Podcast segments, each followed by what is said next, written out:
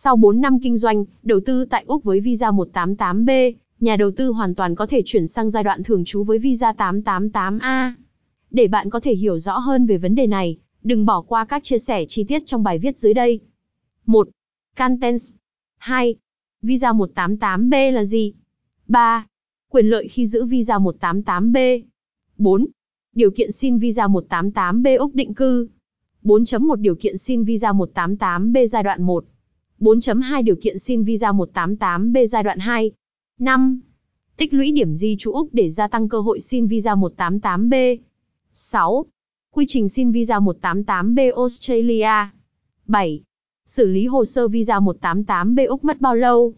8. Chi phí xin visa 188B 9. Cách làm hồ sơ chuẩn xin visa 188B Úc 10. Người giữ visa 188B Úc có nghĩa vụ gì?